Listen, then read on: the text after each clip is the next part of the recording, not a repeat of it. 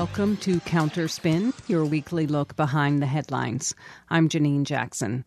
This week on Counterspin, a New York Times opinion piece by editorial board member Jesse Wegman said that debunking Republicans' baseless, self serving claims of voter fraud was always a fool's game because the professional vote fraud crusaders are not in the fact business. Well, the suggestion of that seems to be that even addressing such claims amounts to giving them oxygen.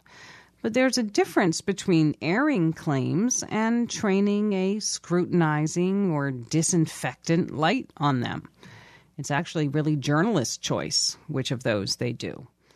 The spate of new election meddling laws proposed in Arizona suggests that looking away is not really the answer. But Trumpers' loss in Arizona could also map a way forward if you are interested in that. Our guest is interested. Steven Rosenfeld is editor and chief correspondent of Voting Booth, a project of the Independent Media Institute.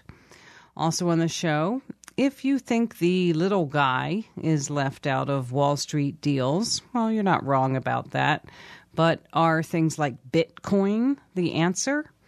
Is cryptocurrency a leveling force? Or is it just a different flavor of grift that plays on that not unfounded little guy frustration?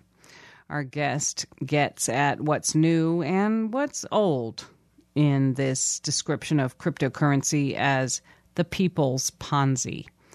Sohale Mortazavi is a writer based in Chicago. His recent piece on cryptocurrency appears on jacobinmag.com. That's coming up. We'll get right to it. Counterspin is brought to you each week by the Media Watch Group Fair. When there are people transparently, fervently invested in presenting election results they don't like as endlessly arguable, ultimately bendable to the will of whoever yells loudest and longest, it's important that there be some evidentiary anchor. But when that evidence is provided, it's still largely up to news media whether or not it anchors public conversation. We are at a moment where corporate news media are unfortunately reflecting A.J. Liebling's view of the press as the weak slat under democracy, narrating more than resisting the overt decision of Republicans to shore up power by suppressing the vote. Beyond all of what ought to be sufficient human rights reasons to talk up the fight for something like democracy in this country. There are also journalistic, interesting stories there to be told. Our guest is on that beat. Steven Rosenfeld is editor and chief correspondent of Voting Booth, a project of the Independent Media Institute. He joins us by phone from San Francisco. Welcome back to Counterspin, Steven Rosenfeld. thank you. Glad to be here. When we spoke in early November 2020, Donald Trump had already announced, quote, as soon as that election is over, we're going in with our lawyers, close quote. The contestations, the lawsuits, the big lie propaganda were not unexpected, and yet they're somehow still startling. Um, and an epicenter of that was Arizona, where we read about Trump loyalists demanding something called a forensic audit that did not go the way that people hoping to convince or confuse a wider audience into thinking Trump really won the state didn't go how they hoped it would. But a lot of listeners might know that upshot, but they might not know why it happened the way it happened. You watched that all up close and personal, and I'd just like to ask you to, to talk us through it. Sure. The Arizona Senate's Republicans basically hired people who were known election deniers, and some of them had worked in Michigan to create these reports that claimed that votes were stolen, reports that were basically later debunked. And they went in to try to manufacture or results or manufacture evidence where they could claim that Trump won. What ended up happening was you had some progressives who were trying to go on the inside and work with Republicans and basically convince them and sneak documents out, and that was one of my sources. But you also had some retired election technologists who figured out that they could basically box the cyber ninjas in and show that they really didn't know what they were doing. And the way that they did that was they turned to public records, which are different data sets that accompany different stages of the voting process.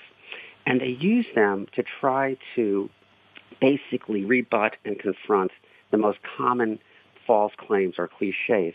So if you think about how big lies are built from lots of little lies, a lot of those little lies are these kind of dumb cliches, like 40,000 voters were somehow manufactured out of thin air and ballots were smuggled in when nobody noticed on election night. And of course, they came from China.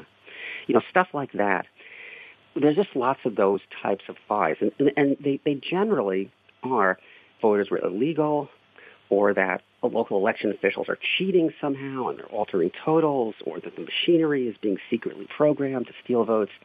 So anyway, I ran into people who used public records to basically refute these, and it wasn't the media, and it wasn't the Secretary of State, and it wasn't the Democratic Party's lawyers, and it wasn't the election policy think tanks.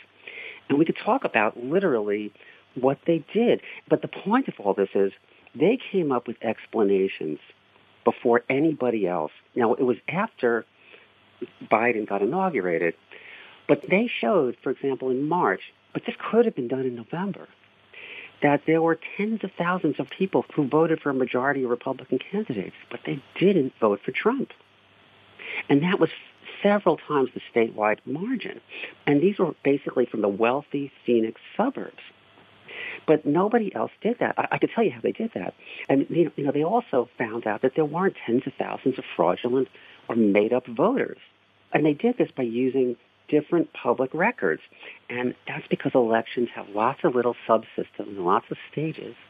And if you know what you're doing, and you know how to work through this data. And these guys, because they were in this industry for years, knew that they could produce these very focused and simple explanations. So that's what I was reporting on.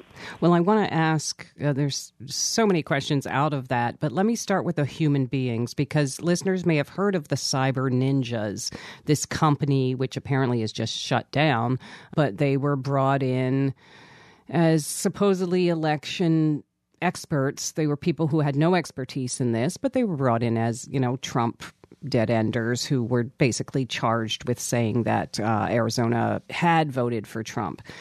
But against these cyber ninjas, we have the audit guys. And I just I just love the story of who these folks were and what they did. And if you could just take a minute and say, you know, because if folks um, Google cyber ninjas, you're going to get a lot of hints. Um, look for audit guys, not so much.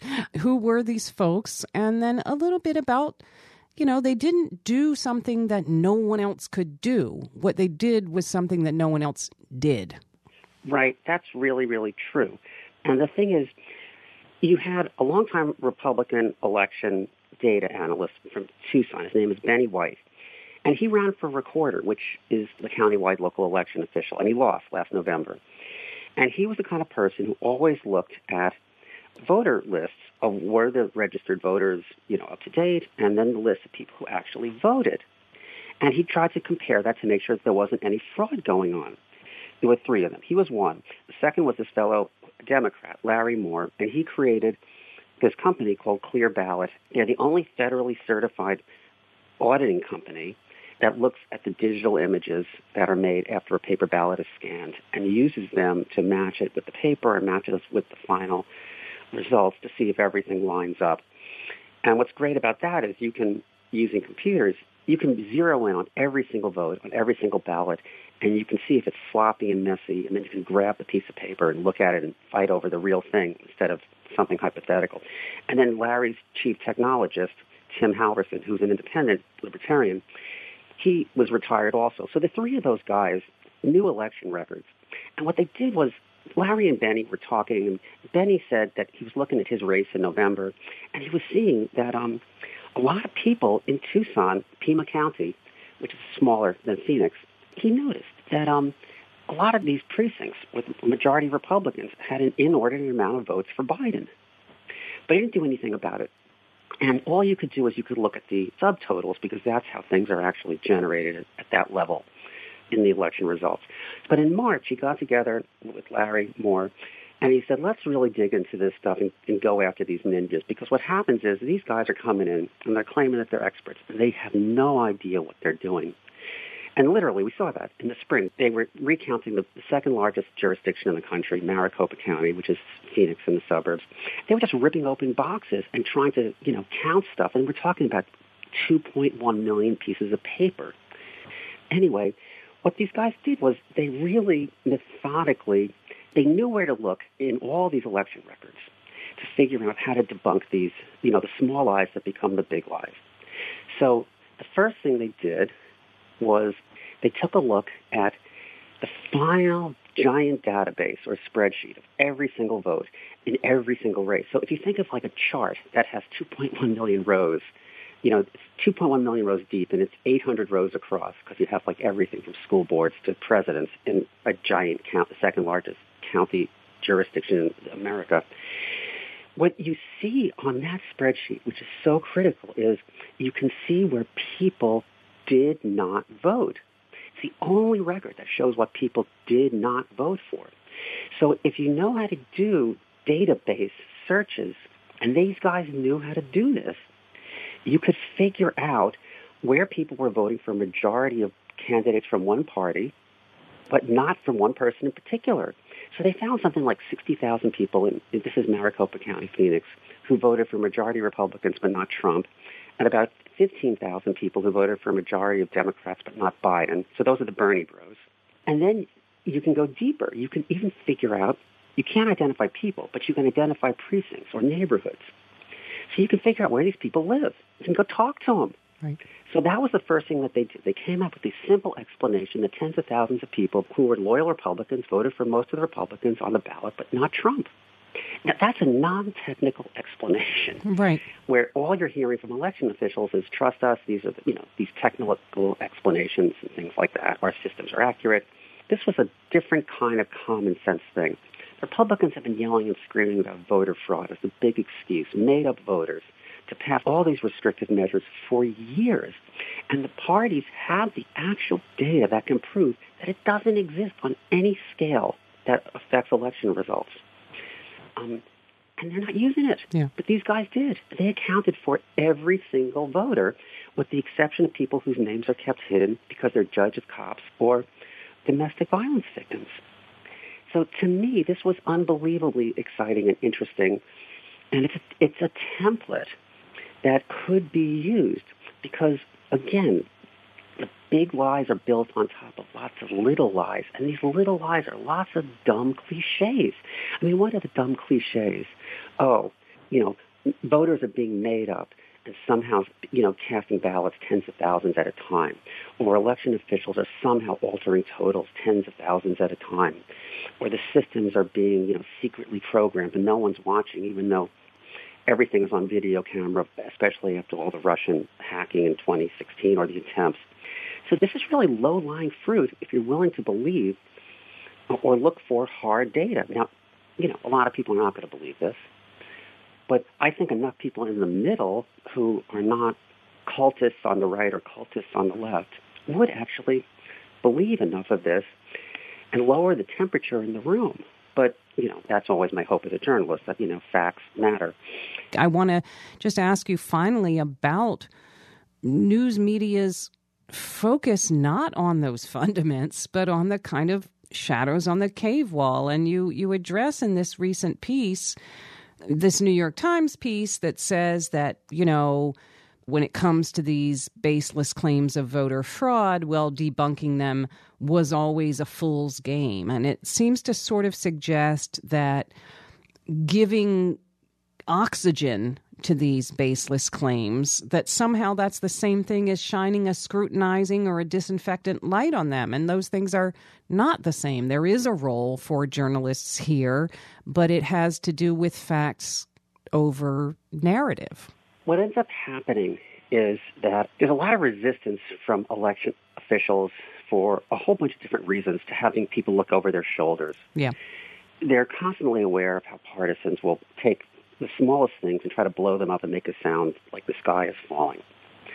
But there's also this resistance to releasing the data that they have or working with it or presenting it because they're busy doing other stuff and they think that their systems are, are good enough and all you have to do is look at all the lawsuits that Trump lost to show that, yeah, they weren't able to prove anything. But you see, as one person said to me, a retired election official who I really admire, he said that's fighting the last war. Mm-hmm. You know, the entire election administration establishment is so concerned with cybersecurity, and they've been so focused on preventing hacking and all that sort of stuff at the expense of generating trust. So that the last war is fighting is trying to stop Russia in 2016, that kind of stuff, instead of the disinformation that's out there, you know, in the age of Trump right there, that's the problem. So a lot of these folks don't feel like you can convince anybody who whose minds are made up because they're cultists.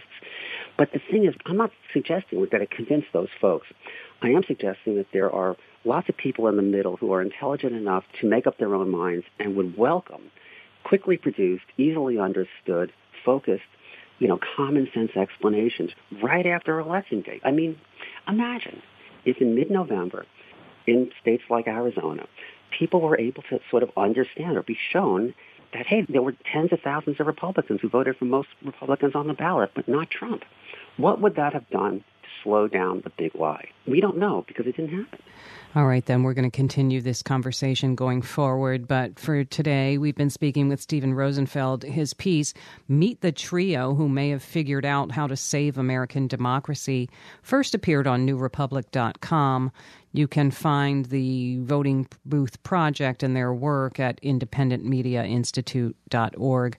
Steven Rosenfeld, thank you so much for joining us this week on Counterspin. No, thank you so much. It's always a treat.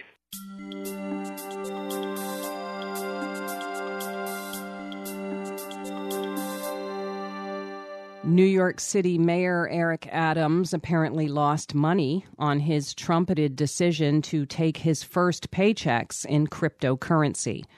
Adams had proudly announced an intention to make New York, quote, the center of cryptocurrency and other financial innovations, close quote. But media reporting remains respectful, calling Adams' move an overture to the business community, though it has sparked skepticism. The tone is not, in other words, as though a powerful elected official were losing money at the dog track or betting on fantasy football. This, evidently, is not silliness, but some kind of savvy, whether lowly readers understand it or not. If you're trying to understand cryptocurrency, and the crypto in the name sort of discourages that, and its relation to real goods and services, you probably have deeper questions. Our next guest encourages such questions. Sohale Mortazavi is a Chicago based writer whose recent piece, Cryptocurrency is a Giant Ponzi Scheme, appeared at jacobinmag.com. He joins us now by phone from Chicago. Welcome to Counterspin, Sohale Mortazavi. Hi, Janine. Well, I'm not ashamed. I will ask you straight up. Uh, the stock market is somewhat opaque, but we understand that it's ultimately linked to things that get made and sold and used. What relationship does cryptocurrency bear to stuff, to cars, to ovens, to sweaters? What is it? Um, a great question. I would probably start by saying, despite the name, these are not really currencies. Bitcoin was kind of started that way, at least in intent. But they really are just financial assets, and they get traded on financial markets kind of in the way that stocks would. But the big difference is that stocks are like legal ownership in a company, whereas cryptocurrencies are basically nothing. They're basically just digital cells on a spreadsheet that people trade back and forth. They're kind of like digital Chuck E. Cheese tokens almost, just in the sense that there's nothing there literally is nothing underneath any of them. And th- there are a lot of cryptocurrencies now besides Bitcoin, and many of them market themselves kind of in different industries. But honestly, it's entirely speculative. All of that's just hype, and it doesn't really mean anything. They're basically just speculative assets. Well, I already understand more than I did before. No, no joke. But let me just ask you what accounts for the imagery of cryptocurrency as being pro little guy or even revolutionary? Well, I think that it's kind of rooted in libertarian ideology to a certain degree. The person who invented the Bitcoin network did so after the 2008 crash, and the white paper for Bitcoin actually kind of says that it's in response to the 2008 crash. And, you know, a lot of libertarians, frankly, have like kind of glommed onto this and they sell it as, as you said, like as being good for the little guy. But it kind of misses the mark because the issue with the 2008 crash was that the banking system was underregulated. And this is kind of exactly the opposite. These are people who want to privatize financial markets entirely because cryptocurrencies, I mean, the one thing they do well is that they are decentralized they are decentralized networks. There's no central managing authority, at least the Bitcoin blockchain at any rate. In that sense, yeah, it's just like they're privatized money, privatized financial markets. And to me, that's like the opposite of what we want to avoid another like major crash. Well, then what is the role of banks here? Or, or even more importantly, maybe what's the role of federal regulators? Are they just kind of bystanders here? Yeah, so they've been pretty asleep at the wheel on this whole thing. I mean, we have a pretty non-functioning political system in general. Getting any basic budgetary bill past Congress is nearly impossible. So getting actual regulations through has been, been really difficult. I know in New York State, there's been some move to regulate cryptocurrencies and in particular stable coins, which we should talk about in a moment. Yeah. But yeah, I mean, like the DOJ has done investigations, uh, SEC, but everything is just like always a little too little too late and we haven't really gotten a good bill out of Congress at all so far. Well, what is stablecoin and what role does that play? Right. So this is what my piece in Jacobin was mostly about. So I feel like most people kind of get that crypto is this kind of like shady thing. It seems like gambling. It seems kind of like a con and probably a bad investment. And it really is all of those things. But my piece was actually homing in, as DOJ and the SEC did, on stablecoins and the Biden administration as well, I should say. And so basically there are two main kinds of cryptocurrencies that are actually in use. And I will get yelled at for saying this because people will say that there's all these different kinds. But really there are speculative assets like Bitcoin. People are trading on these markets. And then there's also something called a stable coin, which instead of being like an asset that's traded at different prices, is pegged usually to the price of the dollar. And so the one that people know the most about is Tether, which is issued by a Hong Kong-based company that runs the Hong Kong-based cryptocurrency exchange, mm So I know there's a lot of information it's I'm okay. dumping on you. Yep. But yeah, so these coins are pegged to the dollar, and they're basically they're treated as dollars on exchanges because a lot of these exchanges are overseas. Real banks don't want to do business with them, and they don't have access to to dollars basically to facilitate exchanges on their exchange. So these stablecoins provide liquidity on, on bank exchanges. But the thing about them is there's nothing stopping them from printing as many as they want, which is basically what's happening. You have these private companies issuing fake dollars on the blockchain and then sending them out to their own exchanges and doing basically God knows what with them. And there's nothing stopping them from using these fake dollars to buy Bitcoin assets. And frankly, that's basically what they're doing. And researchers have looked into this. There is a class action lawsuit right now. Also, this is all on the blockchain. It's all public. We can see what's happening more or less. And so what my piece posits is that the entire cryptocurrency market is basically a Ponzi scheme in which these companies are printing fake money to buy up assets and drive up the prices. I get a lot of pushback on this because people will say, well, you know, technically a Ponzi scheme is a specific thing. They're usually like investment funds that lure in investors and pay out new investors with funds from older investors. And the thing about crypto is that everyone kind of understands that's the rule of the game. So that's not really fraudulent. They know it's a speculative asset, a purely speculative asset. The fraud comes in because these investors are buying thinking that prices are being driven by speculation when they're actually really being driven by market manipulation. I think that's really interesting because there's kind of a double level thing going on, at least with the narrative around it, where it's like, yeah, this is kind of sketch, but you know, if you get on the roller coaster at the right time and get off it on the right time, the money you'll make will be real money, you know, even if we realize that it's ironically untethered from real goods and services as people generally explain them. But what you're saying is this isn't even tulips. This is something structurally worse. Right. Yeah. I mean, the thing is, people make money on Ponzi schemes too. A lot of people, people invested with Madoff because they made a lot of money doing so, and so it fell apart. Yeah. Well, what do you see as a way going forward? It's clear, yes, some folks are making money, absolutely. A lot of folks are also being duped, and then even more folks are being confused. Not to put too fine a point on it, but what do you see as a kind of harm mitigating way going forward? I think the only way going forward is just to ban them entirely. And that's what other countries are starting to do. China's banned crypto entirely. India is about to. Russia is about to. And they all talk about issuing their own state cryptocurrencies, but these aren't going to be the same kind of all a marketing gimmick the actual private cryptos are being banned in all these other countries. And I see that as really the only way because, I mean, these are private companies issuing these stable coins. There's no way we can stop anyone in like some in some other country outside of our own jurisdiction from opening exchange, printing their own stable coins, and continuing the Ponzi. Because Tether is not the only company doing this, even though that's the one that gets talked about. There are multiple ones. So yeah, I think a full ban is the only way to deal with it because there are companies like Coinbase that are banked exchanges. Uh, there's like Gemini, Coinbase, a few other ones are mostly based in like the US and South Korea. And these actually are regulated crypto exchanges that do have banking relationships. And these are functionally the cash off ramp where people are actually exchanging Bitcoin or Ether or whatever for actual cash. And if we close these down, the whole thing will just die overnight. That's really the only way I see out of this.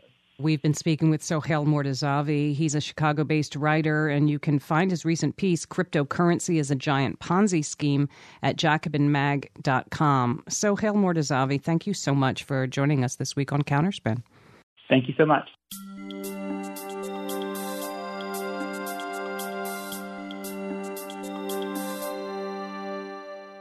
That's it for Counterspin for this week. Counterspin is produced by FAIR, the National Media Watch Group based in New York. The show is engineered by Alex Noyes. I'm Janine Jackson. Thanks for listening to Counterspin.